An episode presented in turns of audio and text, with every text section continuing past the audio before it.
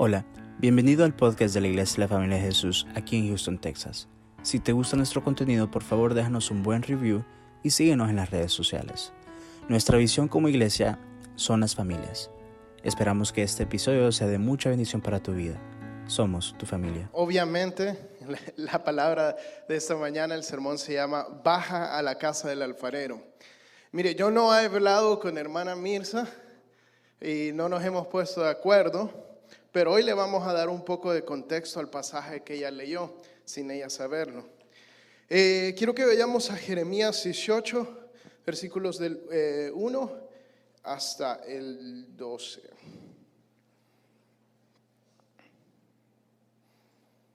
Perdón, hasta el 10. Dice así, eh, la palabra de Jehová que vino a Jeremías diciendo, levántate y vete a casa del alfarero y allí te haré oír mis palabras. Y descendí a la casa del alfarero y he aquí que él trabajaba sobre la rueda. Y la vasija de barro que él hacía se echó a perder en sus manos. Y, volví, y volvió y la hizo otra vasija según le pareció mejor hacerla. Entonces vino a mí palabra de Jehová diciendo, no podré hacer yo de vosotros como este alfarero, oh casa de Israel dice Jehová, he aquí como el barro en las manos del alfarero, así sois vosotros que mi mano, oh casa de Israel. En un instante hablaré contra los pueblos y contra reinos, para arrancar y para derribar y, destruir. Pero si esos pueblos se convirtieren en su maldad contra la cual yo me, eh, la cual hablé, yo me arrepentiré del mal que había pensado hacerles y en un instante hablaré de gente y de reino para edificar y para plantar. Pero si hiciere lo malo de delante de mis ojos, no oyendo mi voz, me arrepentiré del bien que había determinado hacerle. Eh, vamos a leer hasta el 12. Ahora pues, habla luego a todo hombre de Judá y a todos los moradores de Jerusalén diciendo, así ha dicho Jehová, he aquí yo dispongo mal contra vosotros y trazo contra vosotros designios, eh, conviértanse ahora cada uno en su mal camino y mejore sus caminos y sus obras. Y dijeron, es en vano porque en pos de nuestros ídolos iremos y haremos cada uno de los pensamientos eh, de nuestros malvados, eh, de nuestro malvado corazón. Amén. Jeremías era un sacerdote profeta en el tiempo de Judá, justo antes de la destrucción de, Judá. Acuérdense que Judá era el pueblo escogido de Dios. Esa era la, era la niña de sus ojos. ¿sí? Este Judá era el linaje de David. Este era eh, el pueblo que él había escogido apartado, venía desde Abraham, era su, niña especial, su niña consentida. Lo único que ahora yo me puedo imaginar después de oír tantos años a, muchos predicadores hablar es como cuando uno tiene un hijo. O sea, por ejemplo, yo a mi hija, yo la amo, la adoro, no importa qué tan, no se porta mal, pero que tanto llore o que tanto se despierte en la noche, igual la amamos y no quisiera que nunca le sucediera algo malo. Pero eh, aquí el contexto histórico y el contexto en el que Jeremías está dando esta palabra, que tanto hemos escuchado por muchos años acerca de la casa del alfarero, es que el pueblo estaba, el pueblo de Judá estaba completamente perdido. Estaban haciendo lo que ellos querían, como ellos querían, y no les importaba nada de lo que Dios tenía que hacer. Y peor que eso, ellos se consideraban a sí mismos personas justas, personas que estaban haciendo la voluntad de Dios porque eran especiales, porque eran eh, santos, porque eran apartados de Dios y porque no eran como todos los otros pueblos. Eran ellos, eh, por así decir, el linaje escogido de Abraham, de, de, donde Dios levantó y los sacó de Egipto. Entonces, Dios le llama a Jeremías y le dice, Jeremías, levántate, desde el primer versículo, levántate y ve y predícales a mi pueblo que viene un juicio y que lo voy a destruir. Jeremías era un joven cuando empieza su ministerio y durante todo su ministerio, el pobre Jeremías sufre, tal vez más que cualquier otro de los profetas, porque la palabra que le tocaba decir era sumamente fuerte. A un, a un, pueblo que estaba, que tenía su entendimiento completamente entrevecido diciendo, no, nosotros somos buenos, somos santos. Miren un poco de lo que ellos hacían. Vamos a, al versículo capítulo 11, ahí mismo de Jeremías, y vamos a leer del 12 al, al 7, eh, al, al 17, perdón. Perdón, no, el capítulo 11, versículos 12 al 17, dice, e irán de las ciudades de Judá los moradores de Jerusalén y clamarán a los dioses a quienes ellos queman incienso, los cuales no podrán salvar en el tiempo de su mal, porque según el número de tus ciudades fueron sus dioses, oh Judá, y según el número de tus calles, oh Jerusalén, pusiste altares de ignominia, altares para ofrecerle incienso a Baal. Tú pues no ores por este pueblo, le dice a Jeremías, Dios le está diciendo a Jeremías, no ores por este pueblo, ni te levantes por ellos en clamor ni oración, porque yo no oiré en el día que tú, de su aflicción que clamen a mí. ¿Qué derecho tiene mi amada en mi casa habiendo hecho muchas abominaciones? ¿Cree que los sacrificios y las carnes santificadas de víctimas pueden evitar el castigo? ¿Puedes gloriarte de esto? Olivo verde y hermoso en su fruto y en su parecer, llamó Jehová tu nombre. A la voz, eh, eh, a la voz de recio es trepito hizo encender fuego sobre él y quebrantó sus ramas, porque Jehová de los ejércitos que te plantó ha pronunciado mal contra ti a causa de la maldad que la casa de Israel y la casa de Judá han hecho provocar, eh, provocándome a ira eh, con incensar a Baal. Y vamos al eh, capítulo 32, versículo 35, allí mismo en Jeremías. 32, 35.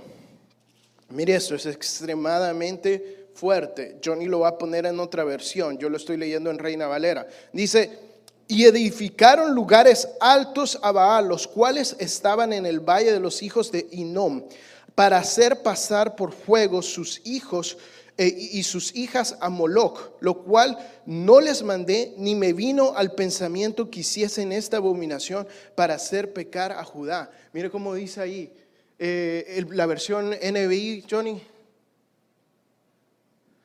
No la tienen, pero la versión NBI Ahí está. Ok. Eh, dice, también construirán altares a Baal en el valle de Ben Inon para pasar por fuego. No, esa no es la, la versión NBI, esa es la... No, es NBI, pero tienen la... Es NBI que no sé ni siquiera qué significa. Eh, Jeremías 32. Es importante, quiero que leamos, no, no me estuviera deteniendo si no fuera importante. Yo le di la, incorrecta. Es Dios habla hoy, perdón Johnny. Creo que yo te la di, sí, Dios habla hoy.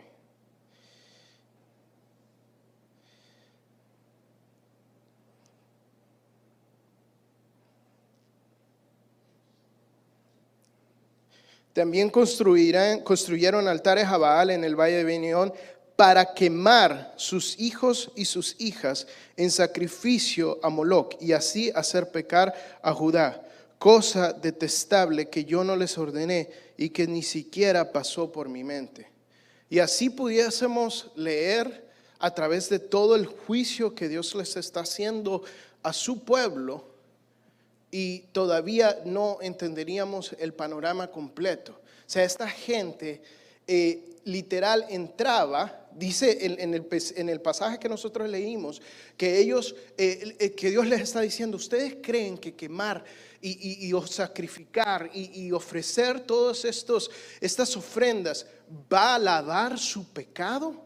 ¿Por qué? Porque esta gente entraba a la casa del Señor, adoraba al Señor, le, le escuchaba su palabra y al nomás salir de la casa del Señor, iban a los altares de Baal, a los altares de Moloch, a quemar a sus hijos y hijas. ¿Por qué me hice tanto énfasis? Porque la, versión, eh, las, otras versiones eh, no se entiende. Yo veo y dice pasar por fuego, yo me imagino a la gente caminando sobre, sobre carbones. Eh, y, no es eso, ellos literal, si uno estudia eh, en, ese entonces eh, las sociedades, los pueblos que adoraban a Moloch, Moloch requería sacrificios de bebés. Dice los historiadores que Moloch era una estatua grande, era, era un dios pagano grande que tenía los brazos así y que en, su estómago era un horno y se abría. Toda la estructura era una estructura de metal y en ese horno ellos ponían carbones, ponían fuego, echaban leña y ese horno se, se, encendía súper, súper fuerte. Entonces toda esa estructura Em, se calentaba. Y el Dios tenía los brazos así. Entonces cuando, eh, eh, cuando un niño nacía, la, gente que, adoraba a este Dios traía el, bebé al Dios. Y si era un bebé digno y conforme a este Dios Moloch, lo ponía en sus brazos y si el niño no lloraba, entonces eh, era, era un niño escogido por este Dios. Imagínese un bebé no llorar con esa tortura. Y si el bebé lloraba, entonces lo tiraban al fuego del Dios, sacrificándolo. Ojo, no eran gente que no conocía a Dios practicando esto, e, esta, este pecado. Era gente que conocía a Dios. Y tú dirías, ¿qué tienen que ver esto conmigo? Eh, hermanos, nuestra sociedad no hay um, holocausto más grande en la historia de la humanidad. No han muerto tantas personas inocentes, ni aún con el COVID, que con el aborto.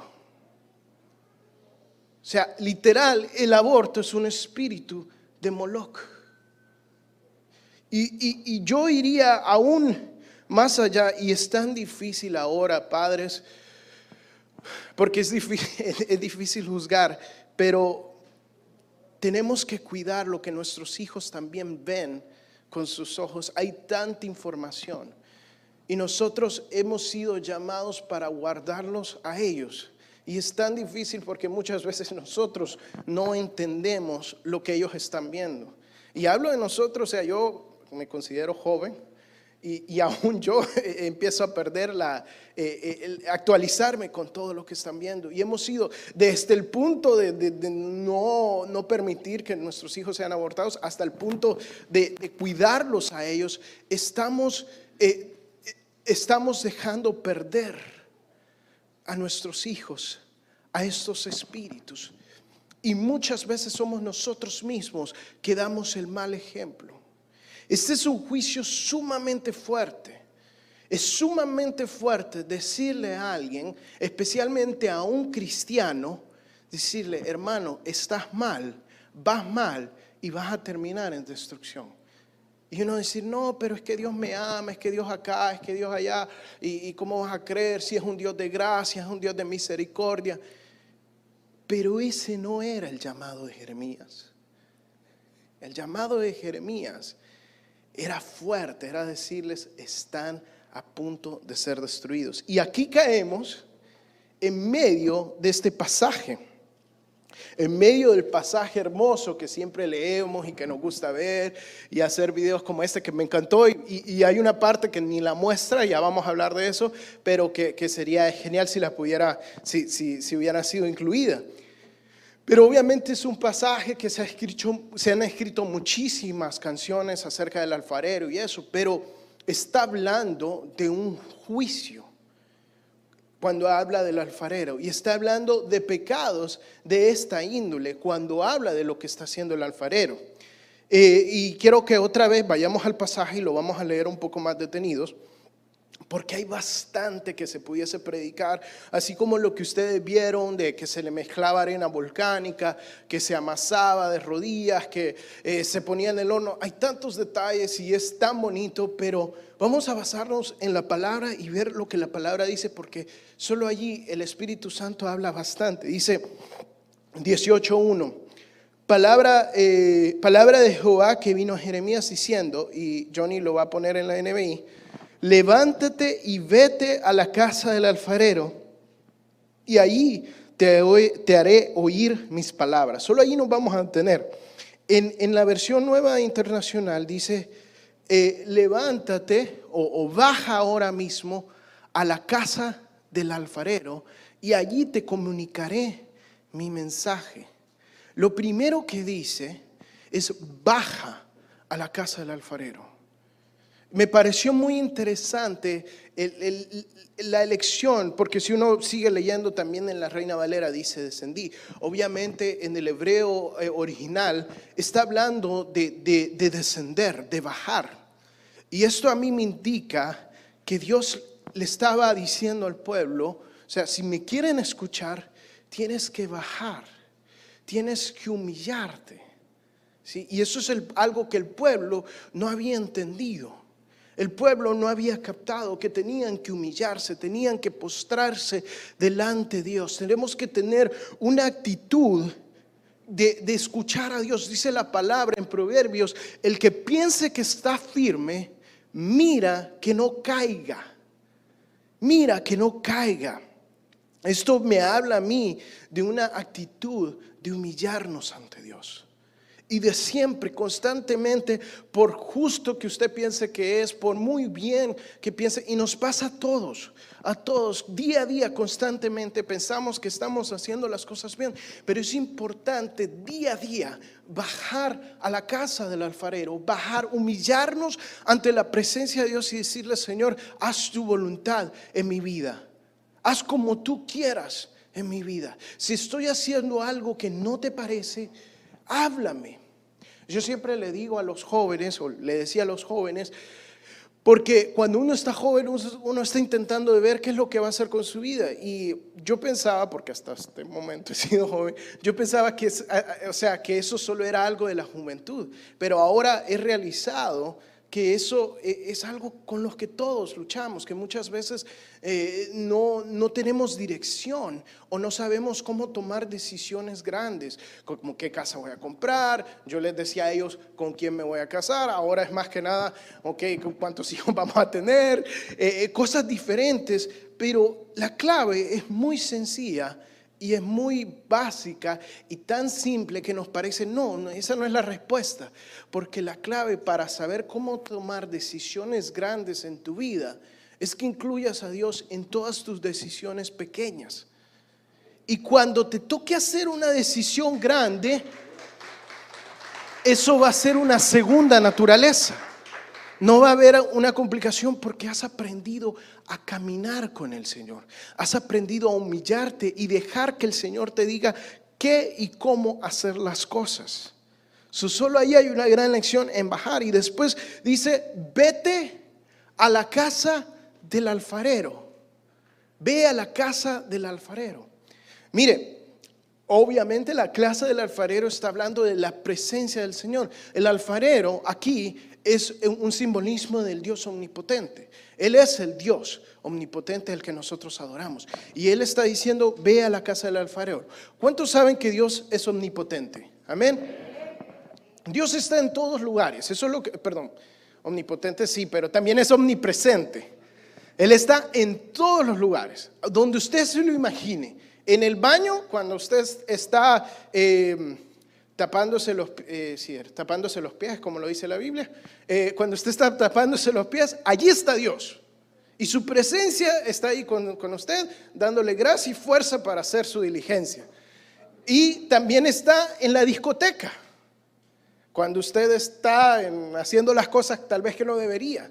También está cuando usted se está tomando una de más. También está cuando usted está adulterando. La presencia de Dios nos guste o no nos guste, está en todos lugares. Una vez un predicador decía, si quieres pecar, peca donde Dios no esté. Imposible. Entonces, Dios está en todos lugares. Entonces diría, pero ¿cómo es que Dios va a estar en medio? Porque esto implica, esto implica, porque nosotros vemos lo terrenal. Hay diferentes dimensiones, hay diferentes cosas que nosotros no podemos ver.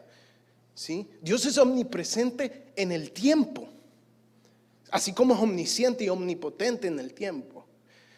Pero Dios también es omnipresente en las diferentes dimensiones.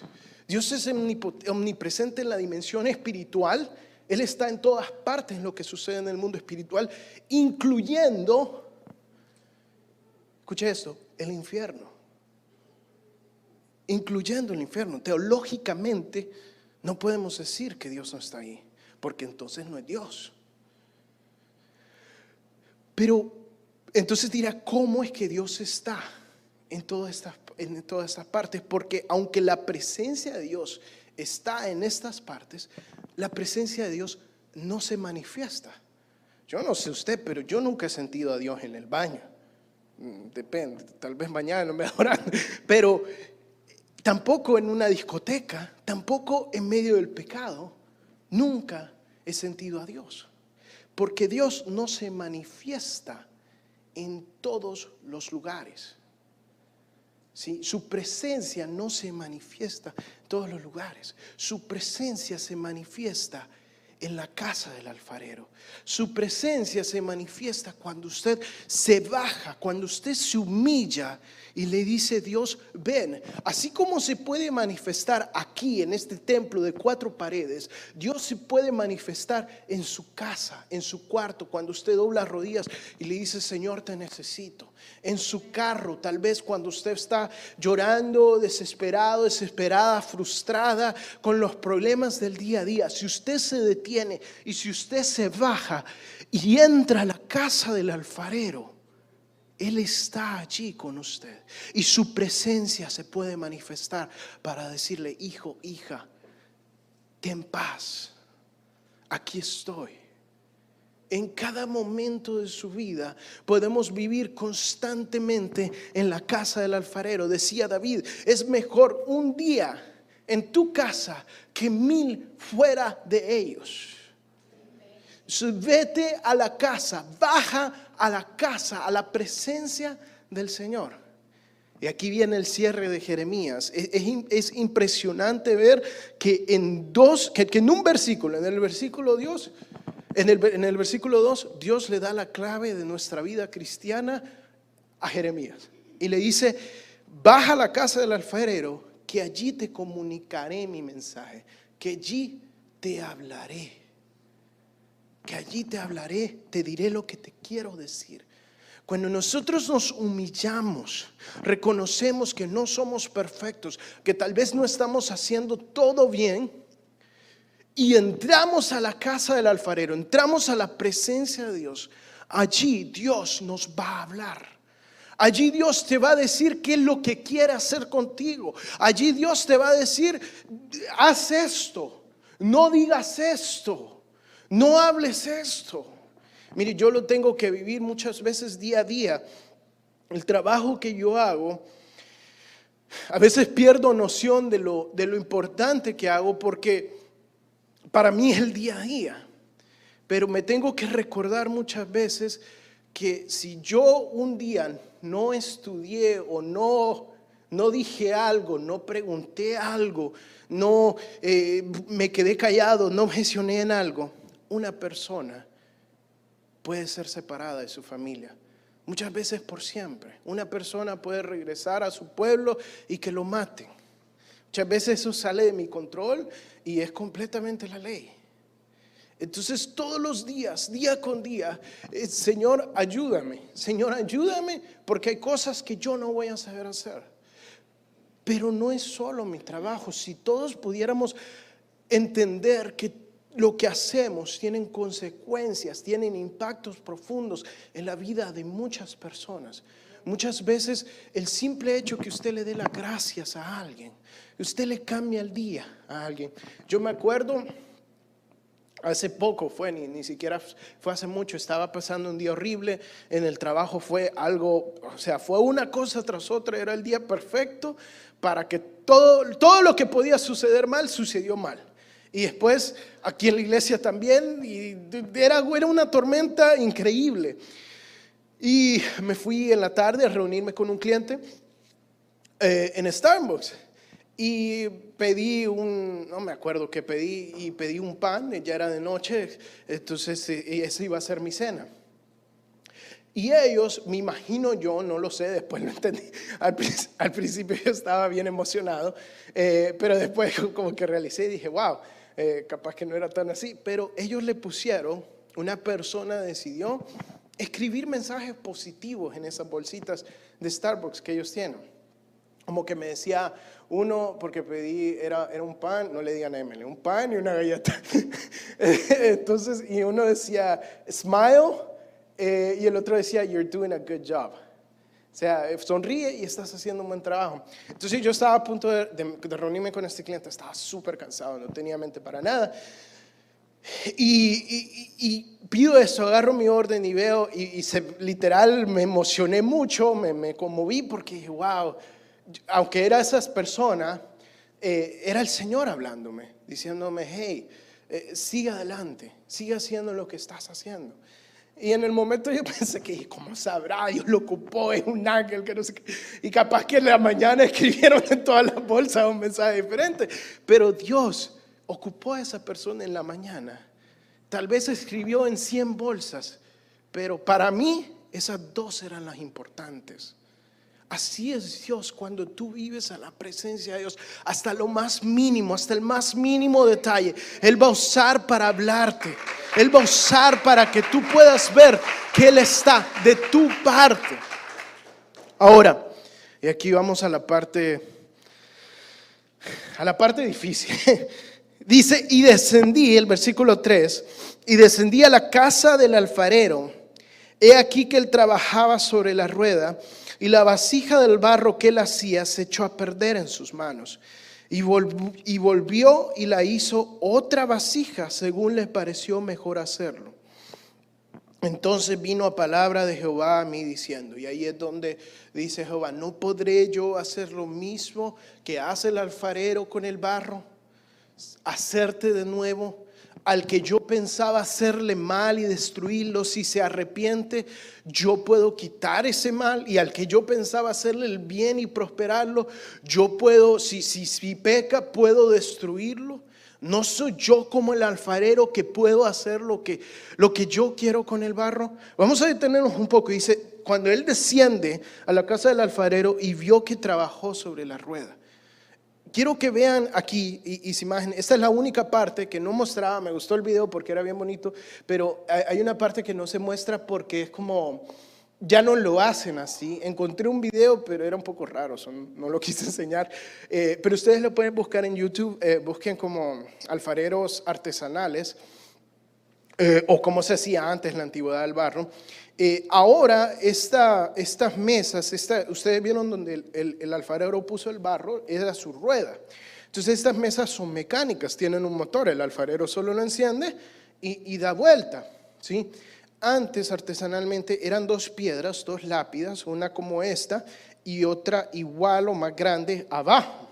Entonces el alfarero se sentaba y, y como, era como una banca o una mesa grande, la vi y esta rueda igual, el alfarero le da vuelta empujándola con el pie. O sea, con la rueda el alfarero hace esta moción. A lo que voy con esto es que, que es lo que nosotros no podemos ver. Jeremías lo está viendo, pero nosotros no lo podemos ver, lo tenemos que leer e imaginarnos. Es que cuando, cuando Dios le dice, no puedo ser yo, no soy yo como el alfarero, Jeremías está viendo el panorama completo. Él no está viendo la parte que nosotros vimos, tal vez moldeando el barro, amasando el barro y eso, o, tal vez hasta en el horno, no, no vio esa parte, pero la parte que Dios le quería mostrar era que no solo Dios, no solo el alfarero, tenía el barro completamente en sus manos, o sea, dándole molde en sus manos, sino que era el alfarero el que determinaba la velocidad y tenía completamente el control de la rueda porque le estaba dando vuelta con su pie. Ahora, quiero dejar eso ahí como paréntesis para detenernos un poco en lo que viene y ya vamos a usar esa parte. Pero vamos al versículo 4 y dice, y la vasija de barro que él hacía se echó a perder en sus manos y volvió y la hizo otra vasija. La vasija de barro que él hacía se echó a perder en sus manos. No dice, porque no, no sé por qué yo tenía la idea, tantas veces que he escuchado prédicas que, el alfarero tomó el barro y lo quebró, pero no dice que el alfarero quebrantó el barro, no dice que lo tomó y lo quebró, ni, que era imperfecto, sino que dice que se deshizo, o sea, como que no, no funcionó, lo que está, se, se, se, literal se deshizo. A mí esto me habla de lo que el pecado hace. Cuando nosotros dejamos el pecado entrar y tomar morada en nuestra vida, nos deshacemos. La obra que Dios estaba haciendo en nuestra vida es deshecha. Y ojo, que después dice que se echó a perder, se deshizo en su mano. O sea, estaba el barro todavía en las manos del Señor, del alfarero, cuando se deshizo. Muchas veces podemos conocer al Señor, podemos venir todos los domingos a la casa del Señor, pero si nosotros dejamos que el pecado tome morada en nuestra vida, si nosotros dejamos que el pecado se, se enseñoree, ¿sabía usted que la obra y los propósitos y los sueños que el Señor tiene para su vida se van a echar a perder? Se van a deshacer. No importa cuántos domingos usted sirva, no importa aún como yo si predica o si alaba y adora desde acá, si usted deja que el pecado se enseñoree sobre su vida, se va a deshacer el propósito de Dios en su vida, aún esté, aún usted quiera estar en las manos del Señor. Porque en la vida no podemos como cristianos dejar que el pecado tome el control. Pero mire lo que dice después. Dice, cuando se echó a perder, él volvió y la hizo otra vasija según le parecía mejor. ¿Qué entiendo yo? Esta vasija ya estaba formada y si usted ve varios videos, la forman y después de la nada se va y se aplasta y la vuelve a hacer. Tal vez lo que nosotros habíamos hecho, tal vez lo que nosotros, las decisiones que nosotros hemos tomado han destruido el propósito de Dios, han entrometido con el propósito de Dios. La semana pasada hablamos del llamado y del propósito que Dios tiene en nuestras vidas. Y Dios hoy nos está diciendo que Él quiere volver a hacer ese propósito. Si tú te has desviado, si tú has dejado que el pecado, tu orgullo, se enseñoree sobre ti, Hoy es el día para venir al Señor, venir al alfarero, bajar a la casa del alfarero y dejar que Él te habla y que te vuelva a hacer, que vuelva a empezar su obra en ti. Y lo va a hacer según su parecer, no según tu parecer. Mira, es difícil. Y, el, énfasis que le hace el Señor a Jeremías es, que la vasija se hizo según su parecer, con el control de velocidad que él tenía, con las manos, él tenía el completo control sobre ese barro. Pero le estaba diciendo Jeremías, aquí las cosas no son como el pueblo quiere. Y Jeremías le estaba hablando a los reyes, a los sacerdotes del pueblo. Aquí las cosas no son como, como ellos quieren, aquí las cosas son como yo quieren. Y yo estoy haciendo esta vasija a mi parecer, bajo mis propósitos y bajo lo que yo quiero. Iglesia amada mía, ahora te hablo a ti como pueblo. Y el Señor nos está diciendo, familia de Jesús, ¿no soy yo como el alfarero? Que si se deshace la obra en mis manos, yo la puedo volver a hacer a mi parecer. No soy yo como el alfarero. Cualquiera puede decir, y, estaría en lo cierto, que nuestra obra, que la iglesia familia de Jesús, está pasando por un juicio similar. Y yo pensaba esto y es duro. Pensar que hemos dejado que el pecado entre a orar aquí que venimos aquí, entramos los domingos, alabamos y adoramos, y cuando salimos, seguimos adorando a otros dioses. Y lo digo, seguimos, no siguen, porque me incluyo también. Seguimos adorando a otros dioses en nuestra vida.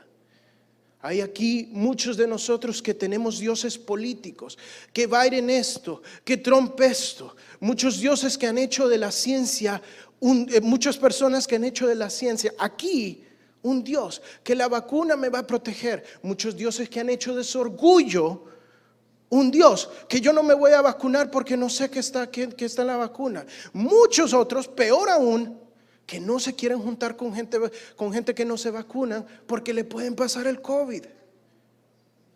¿Dónde está el amor de Dios? El amor de Dios echa fuera todo temor.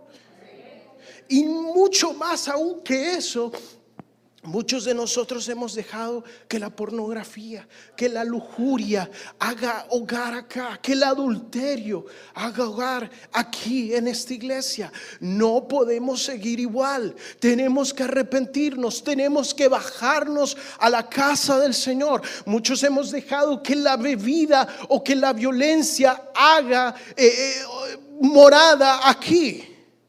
Y les, le habla, Jeremías le hablaba no solo al pueblo, sino a los reyes y a los sacerdotes del pueblo, líderes, ancianos, pastores.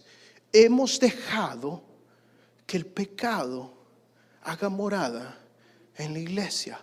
Hemos sido o cómplices o implícitos en esto, pero no podemos seguir iguales. No podemos seguir igual, tenemos que cambiar. Y Dios está diciendo, yo voy a volver a hacer la obra, pero lo voy a hacer según mi parecer. Muchos de acá están igual que el pueblo y no, vamos a hacer esto, no, vamos a hacer lo otro. No, que yo quiero que, el calvito sea el pastor, no, que yo quiero que el gordito sea el pastor, no, que yo quiero que aquel sea el pastor obviamente yo, soy el, calvo, no el gordo, nunca gordo. Eh, pero así estamos, hermanos. Dios dice, cállate, basta, porque esta es mi obra y yo no necesito de un hombre.